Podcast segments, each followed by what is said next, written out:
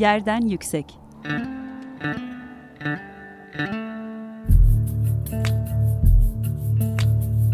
Kentin kent aşırı gündemi.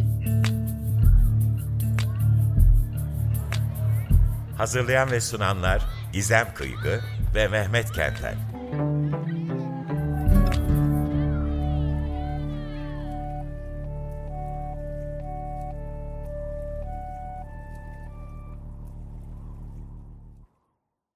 Herkese merhaba Açık Radyo dinleyenleri. E, Yerden Yüksek programını dinliyorsunuz. Ben Gizem Kıygı. Kent aşırı sohbetler gerçekleştirdiğimiz Yerden Yüksek'te kentlerde yaşanan eşitsizlikleri, toplumsal adaletin mekansal tezahürlerini, değişen dünyada dönüşen kentsel alışkanlıklarımızı ve çok daha fazlasını konuşmaya çalışıyoruz. E, bu hafta benim çok uzun zamandan beri ağırlamak istediğim e, bir konuğumuz var. Online kaydediyoruz yayınımızı. Sevgili e, Bülent Şık bizimle birlikte. Kendisi gıda mühendisi. Belki e, Biyanet'te özellikle e, çıkan halk sağlığı ile ilgili yazı dizilerini takip edebiliyorsunuzdur e, Bülent Bey'in. Biz özellikle bugün e, çocuklar ve gıda güvenliği e, kitabından yola çıkarak biraz daha çocuklar, çevre sağlığı, gıda güvenliği e, ne demek biraz oralardan konuşacağız. Ama kendisinin e, ilk yayını değil, uzun zamandan beri bu alanda araştırmalar yapan da bir araştırmacı, akademisyen, KHK'da bir bağımsız akademisyen. Artık mutfaktaki kimyacı bizi yeryüzüne bağlayan hikayeler diye de diğer kitapları var. Hoş geldiniz Bülent Bey. İyi ki geldiniz. Merhaba, hoş bulduk. Teşekkür ederim. İyi yayınlar diliyorum bir zaman. Ee, ben de iyi yayınlar dilerim. Ee, çok mutluyum sizi ağırladığımız için. Ee, biraz Ben böyle öyle. e, mekan çalışmalarının kıyısında, köşesinde kalan ama hayatımızın çok merkezinde olan bir konuyu konuşacağız bugün. Ee, gıda güvenliği meselesini konuşacağız ve e, özellikle sizin e, çalışmalarınız bağlamında biraz daha çocuklara odaklanarak konuşacağız. Hı hı. Ama e, belki e, sizi ilk defa tanıyan ya da gıda güvenliği e, kelime grubunu ilk defa duyan dinleyicilerimiz için bir kavramı açıklayabilir miyiz? Gıda güvenliği ne demek? Gıda nasıl Evet. güvenli olur? Ya da gıdamız güvenli mi? Hı hı. Evet. Gıda güvenliği e, en özet, en basit tanımla gıdaların sağlık zararı oluşturmaması için yapılan faaliyetler bütününü tanımlar. Bu faaliyetler işte topraktan ta ki masaya, çatala kadar uzanan süreçte yer alan bütün e, zincirleme giden e, uygulamalar, teknikler vesaire, süreçler, üretim süreçleri tamamında alınabilecek teknik, hijyenik önlemler, gıdaların içerisinde bulunabilecek çeşitli zararlı etkenler. Bunlar e, toksik kimyasallar olabilir, sağlık zararı oluşturan, e, mikroorganizmalar olabilir. Örneğin işte patojen bakteriler, enfeksiyon etkenleri ya da küfler gibi. E, velhasıl e, gıdaların sağlık zararı oluşturmamasını sağlamak için yaptığımız teknik, hijyenik, uygulamaya dönük çeşitli faaliyetler e, gıda güvenliği çalışmaların özünü oluşturur. Biz e, gıda güvenliği dediğimizde e, bunu anlamalıyız ve elbette gıda güvenliğinin iyi yapıldığı durum insan sağlığı için bir tehdit oluşturmayan, bir sağlık zararı oluşturmayan güvenli gıdaların sofralara ulaşması anlamına gelir.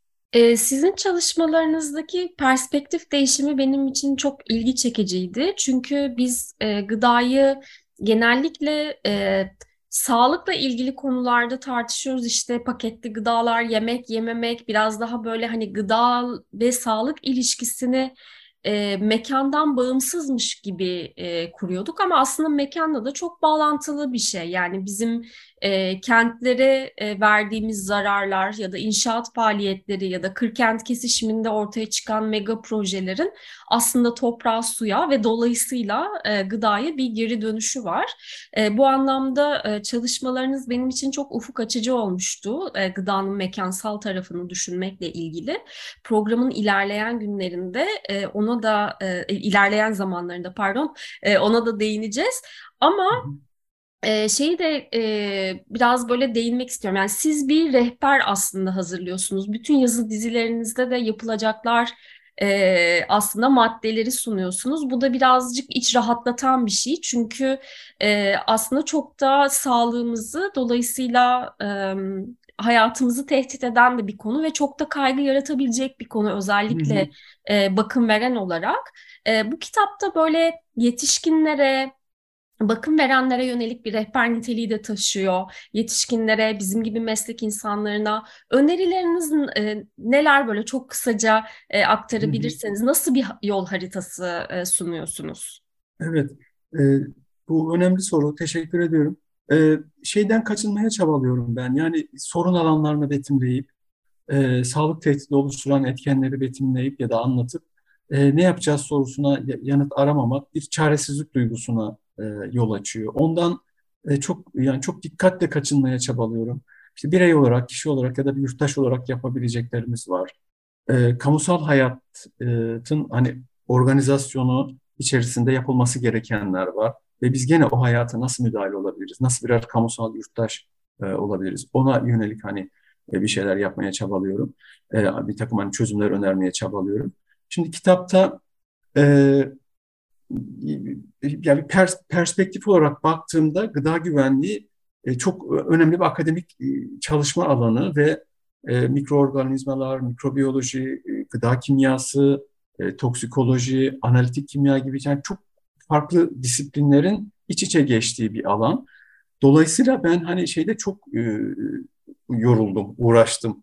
E, aslında en fazla üzerinde kafa yorduğum kitap bu. Çok uzun zamandır hani düşündüğüm bir kitap. Önceki kitaplardan da önce düşündüğüm ama e, tuğla gibi kocaman bir kitap yazmak e, mümkün olmaz. Çok okunaklı da olmaz. Dolayısıyla hani okurlara ben nasıl anlatayım bu meseleyi, gıda güvenliğini ve çocuklar odağında nasıl anlatayım? Biraz hani bu soruya çok yanıt aradığımı söyleyebilirim. Şöyle bir şey yaptım. Ee, yani bir konuda böyle ansiklopedik bir rehberden ziyade böyle bir yapbozun parçaları gibi e, farklı farklı konulara değen, birbiriyle temas eden konulara değen ve hani e, karşımızda tamamını okuduğumuzda bir çerçeve, bir görüntü oluşturan bir yaklaşımı e, tercih ettim. Ve hani dediğim gibi bir ansiklopedik rehberden ziyade bir alet çantası. Yani e, mikroorganizmalarla ilgili geniş bir bilgi aktarımı mümkün değil. 700-800 sayfadır ortalama bir gıda mikrobiyolojisi kitabı. Ama ben istedim ki hani çok temeldeki mikrobiyal bilgiye sahip olalım. E, gıdalardaki önemli e, e, problemleri, örneğin işte enfeksiyon hastalıkları, gıda zehirlenmeleri gibi bunlara yol açan mikrobiyal etkenlerden e, söz edeyim. Ama olabildiği kadar belli örnekler üzerinden ve hani biraz da kamu, kamuya mal olmuş. Örneğin e, gıda hastalıkları, enfeksiyon hastalıklarını Escherichia coli üzerinden anlattım. Çünkü şeydir yani koli bacilli bizim e, toplumsal kültürümüzde çok iyi bilinen, çok duyduğumuz bir e, bakteridir. Hı hı hı. Küflerden biraz bahsedeyim. Dolayısıyla e, mesela bir mikroorganizmalar nedir? E, gıdalarda nasıl bulunur, nasıl bulaşır? Biz evde, mutfaklarımızda bu mikroorganizmalarla baş etmek için neleri yapmalıyız, hangi önlemleri almalıyız sorularına böyle örnek örnek e, mikroorganizmalar üzerinden adım adım giderek yer verdim. E, diğer taraftan tabii çocuk sağlığı açısından çok önemli bir başka büyük mesele, büyük mesele diyorum çünkü bu 2015'ten beri çok daha gündemde e, yaygın toksik kirlenme yani kimyasallardan kaynaklanan, toksik kimyasallardan kaynaklanan e, çevre kirliliği, bunun gıdalara bulaşması, su varlıklarını kirletmesi, onlara bulaşması ve haliyle bizim e, bedenlerimize girmesi beslenme yoluyla. Burada çocukları neden biz dikkate almalıyız, e, odağa koymalıyız, onu tartışmaya çabaladım ve e, bireysel olarak e, hane içinde, evde, mutfakta neler yapabiliriz? E, tabii sadece e, gıda bağlamında değil, gıda güvenliği açısından problem oluşturan e, diğer etkenleri de e, mesele yapmaya çabaladım. İşte kullandığımız alet, edevat, mutfakta kullandığımız araçlar, e, çocuk beslenmesi için yaptığımız bazı işlemler, bazı yemekleri nasıl pişirmemiz gerektiği. Çünkü bazı toksik öğeler yiyeceklerin doğal yapısında bulunur. Örneğin işte baklagillerde bulunur, çeşitli sebzelerde bulunur. Bunu tabii bunu yemeyin diye söylemiyorum ama bizim mutfak kültürümüzdeki yiyecek hazırlama teknikleri, örneğin işte kuru fasulyeyi nasıl pişirdiğimiz, bir başka sebzeyi nasıl yaptığımız, e, büyük ölçüde bu toksik maddelerin e, ortadan kalkmasını ya da zararsız olmasını sağlar. Burada acaba hani kritik adımlar nelerdir? İşte biz niye mesela kuru fasulyeyi bir gün önceden ıslatırız? O ıslatma sürecinde ne olur? Ya da neden işte bazı e, sebzeleri iyi pişirmek zorundayız gibi hani böyle aslında e, yaygın olarak mutfakta yemek yaparken uyguladığımız ama arka planını hani kimyasını bilmediğimiz e, süreçleri böyle aydınlatmak istedim. E, bir de tabii çocuk sağlığı odağında e, mevcut akademik tartışmaları kitaba aktarmak istedim. Özellikle çevre kirliliği, sizin vurguladığınız bizim mekanla olan ilişkilerimiz yani sadece mekanı insan yararına ya da zararına ikisine de iki taraftan da bakmak mümkün. Dönüştürmek, kamusal yatırımlar, özel yatırımlar, e, çevre tahribatına yol açan süreçler, bunların mesela gıdalara nasıl yansıdığını biraz o yolları göstermek istedim. E, yani velhasıl hani benim niyetim e, bu kitap okuyan bir yetişkin sadece anne baba da değil, çevre aktivistleri, özellikle medya çalışanları, yani ön sözde bunlar açık açık hani uzun uzun yazdım. Yani alanda birer yetişkin olarak bulunan, karar alma noktasında duran, e, uygulama yapan kişiler olarak nasıl bir perspektife sahip olmalıyız mesele yaptım. Şundan ötürü yani biraz e, sonra konuşuruz. E, çocuk sağlığı açısından da belli yaş grupları çok kritik. Örneğin 5 yaş altı çocuklar olağanüstü hassas bu e, gıda güvenliği ile ilgili meselelere ve 5 yaş altı çocuklar sizin de söz ettiğiniz yani bakım almak zorunda olan çocuklar. Yani evet. fiz fizyolojik olarak muhtaç varlıklar. Böyle bir böyle bir şey. Ama e, öte taraftan çocukların da kamusal hayatta bir özne olarak görülmesi gerektiğini şiddetle vurguladım. Kitabın bütününe sinen bir şey bu bakış açısı. Çünkü bizim toplum yani çocuklar söz konusu olduğunda en çok konuştuğumuz mesele eğitim sorunları. Ben çok e, şaşırtıcı buluyorum bunu. Neden e, biz eğitimi bu kadar konuşuyoruz da sağlığı bu kadar az konuşuyoruz? Yani eğitim sorunları nasıl oldu da çocuk sağlığıyla ilgili meselelerin önüne geçti? Açıkçası bunda çok büyük bir mesele, bir problem ya da bir durumu devam ettiğini anlatan bir tespit olarak e, belirtmek isterim. Kesinlikle e, ya biz e, dinleyicilerimiz biliyorlar ama e, bizi bu akşam tanımış e, ya da podcastlerimiz üzerinden tanımış e, dinleyicilerimiz için ben de hatırlatayım. Ben de çocuklarla e, çocukların mekansal hakları üzerine çalışıp onlarla atölye çalışmaları yapıyorum düzenli olarak. Özellikle bizim çalıştığımız yaş grubu 2012 e, sonrası doğumlu e, çocuklar e, ve e, çocukları atölyede kent hakkı sizce nedir, nasıl tanımlarsınız, kentlerle ilişkimiz nasıldır vesaire gibi e, sorular sorduğumuzda bize çok yoğun olarak temiz hava almak e, cevapları gelmeye başlamıştı. E, temiz hava hakkı diye ifade ediyorlar çocuklar. Şimdi bizim e, yetişkinler dünyasında özellikle e, kent hakları aktivizmi tarafında temiz hava hakkı evet hani tartışma alanı ama hani konut gibi işte e, sokaklar, yollar, kamusal mekanlar gibi başka aslında büyük e, alanı kaplayan başka tartışma alanlarımız var. Bu bizi çok şaşırtmıştı. Sonra fark ettik ki bu çocuklar bir kentsel dönüşüm curcunasının içine doğdular yani. E, kendi evleri yıkılmasa bile onun havasını e, soludukları e, muazzam bir çevre kirliliğine maruz kaldıkları bir kentsel sistem içerisindeler. E, bunun bir de şey yani hani nesiller arası adalet bağlamı da var. E, hem e, bizim işte yaptığımız tahribatların e, sonraki nesilleri nasıl etkileyeceğine dair hani yeterli mekanizmalarımız yok. E, hem de e, sorumluluğu e, atıp geleceğe bırakıyoruz gibi bir durum söz konusu oluyor. E, bu, bu da e, gerçekten çok ciddi bir tartışma alanı. Tam da bu noktada yani gıdayı nasıl yerleştirmeliyiz? Siz zaten e, çocuklar özelinde e, çok yazıp çiziyorsunuz. Ama gıda güvenliği, çocuklar ve mekansal adalet bağlamını e, bu noktada nasıl düşünmeliyiz? Evet. Yani bu soru tabii şöyle bir şeyi e, açık açık kılmaya gerektiriyor. Neden çocuklar toplumsal hayatın içerisinde e, bir hassas hassas kesim? Şimdi e, e, özellikle e, halk sağlığı, toksikoloji, beslenme alanından gelen bilgiler var. Kısaca onları özetlemek gerekiyor ve tahminimce e, bu özeti yaptığımda meselenin sadece gıda güvenliği ile ilgili değil, şehir planlamasından eğitime e, çok sayıda alanla, e, disiplinle ilişkisi olduğunu söylemek mümkün. Şimdi e, biz mesela e, toksik kimyasallara maruziyetin yol açtığı sağlık zararları hakkında en konu az buçuk bir fikrimiz vardır, az veya çok. Ama e, çocuklar bir yetişkin ne kıyasla e, toksik kimyasalların yol açtığı zararlardan daha fazla etkileniyorlar. Örneğin hava kirliliğini örnek verdiniz. E, iki yaş altı bir çocuk e, bir yetişkine kıyasla iki katı daha fazla solunum yapar. Yani e, dakika aldığı soluk sayısı daha fazladır. Haliyle havadaki kirleticiler bünyesine daha fazla alır. Yine bir yetişkine kıyasla. Ee, gıdalar, sular ya da hava kirliliği dolayısıyla çeşitli toksik kimyasallara maruz kaldığında bir çocuk ne olur?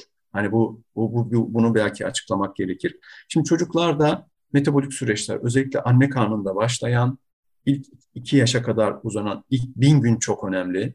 Anne karnı artı ilk iki yaş. Bir de e, oradan beş yaşa kadar, altı yaşa kadar uzanan dönem inanılmaz derecede önemli ve sağlık üzerinde çok belirleyici. Şimdi bu dönemde çeşitli kirleticiler, toksik kimyasallara maruz kalan bir çocuk bedeni bu kimyasalları vücudundan atmak, e, zararsız kılmakla görevli ya da sorumlu. Metabolik süreçler, karaciğer, enzim sistemleri vesaire e, yetişkine kıyasla henüz yeterince olgunlaşmadığı için toksik kimyasallarla baş etmekte çok zorlanıyor. Örneğin bazı toksik maddeler, klorpirifos örneğin gıdalarda yaygın kullanılan bir tarım zehri. E, klorpirifos bir yetişkin bünyesinde 6 saatte atılır metabolik olarak. Çocuklarda 5 yaş altı çocuklarda bu süre 36 saattir. Yani o toksik maddeye 6 katı daha uzun maruz kalır. Şimdi bununla ilgili çok örnekler verebilirim ama zannederim açıklayıcı olduğunu düşünüyorum.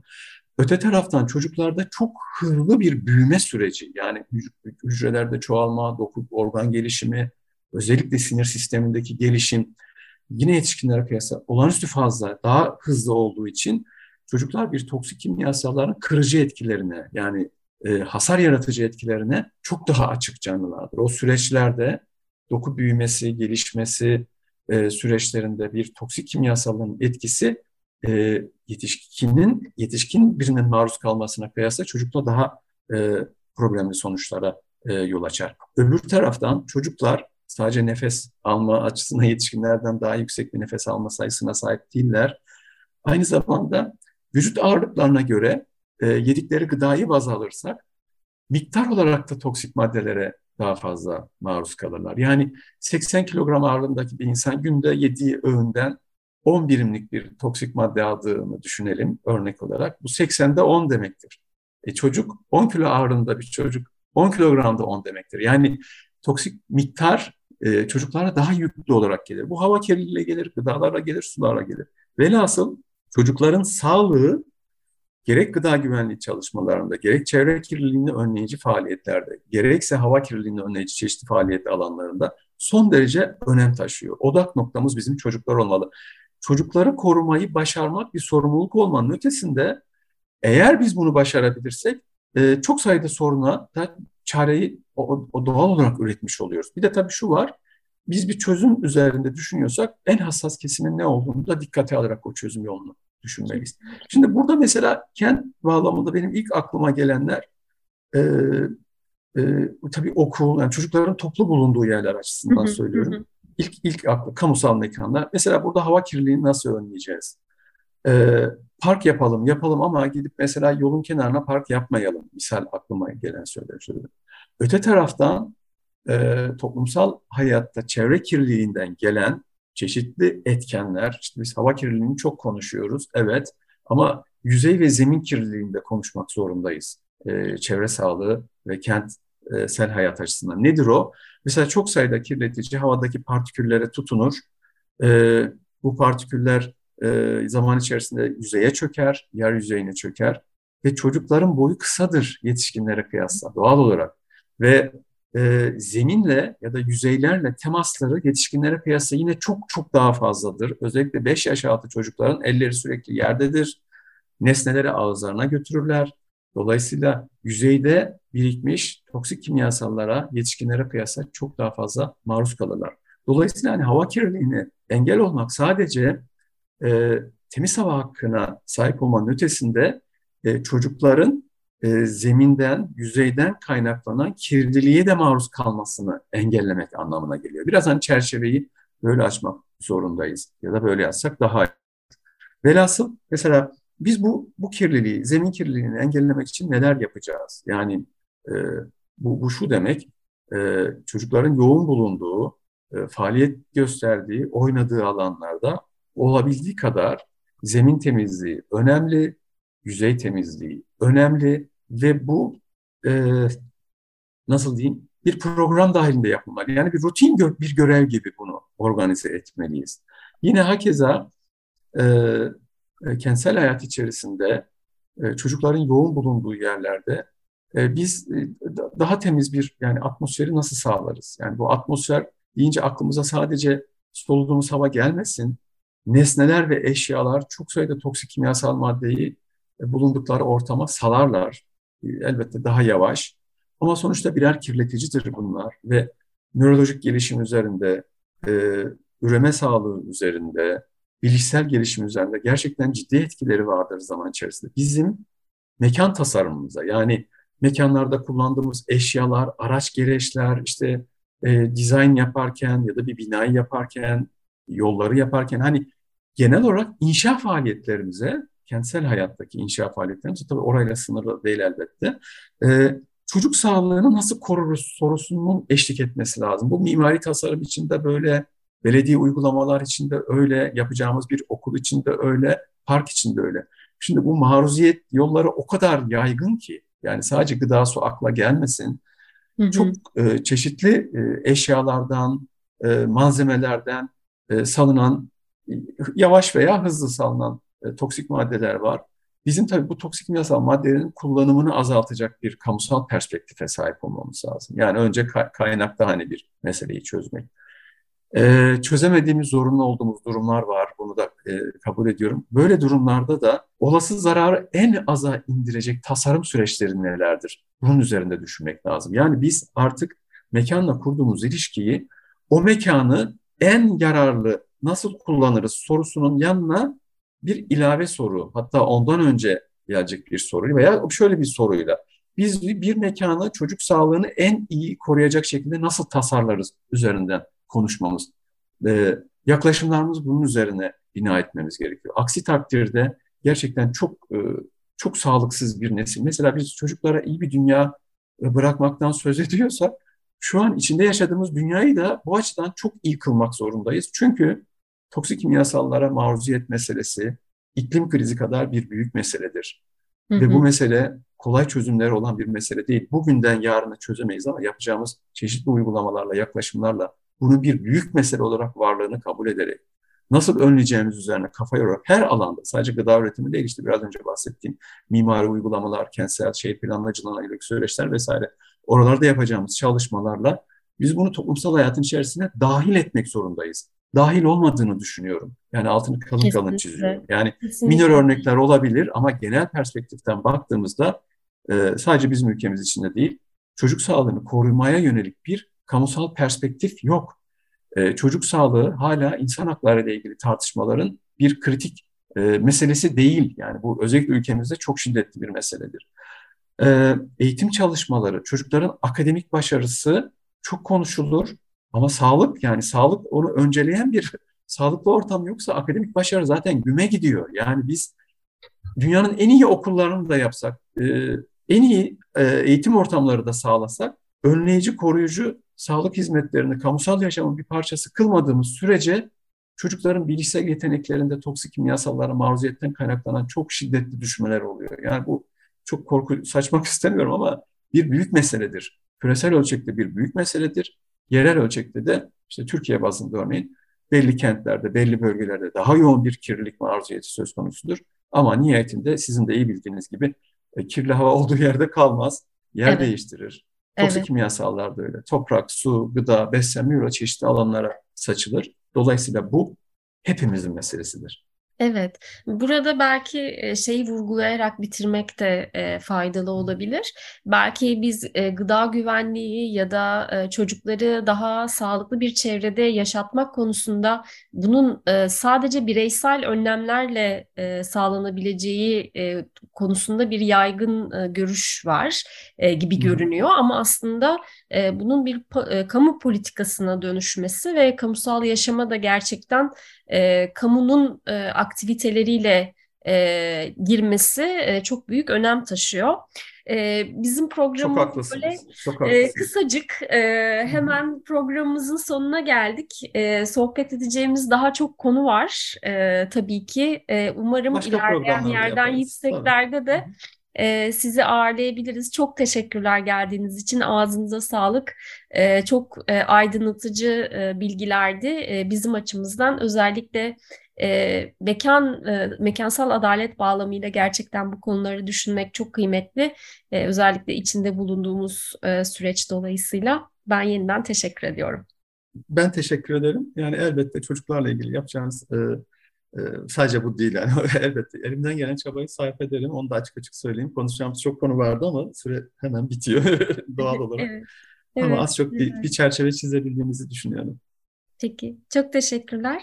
Ben Ee, teşekkür bir ederim. yerden, Çok sağ bir olun. yerden yükseğin daha sonuna geldik sevgili Açık Radyo dinleyenleri. Ee, 15 gün sonra yeniden görüşmek üzere. Şimdilik hoşça kalın.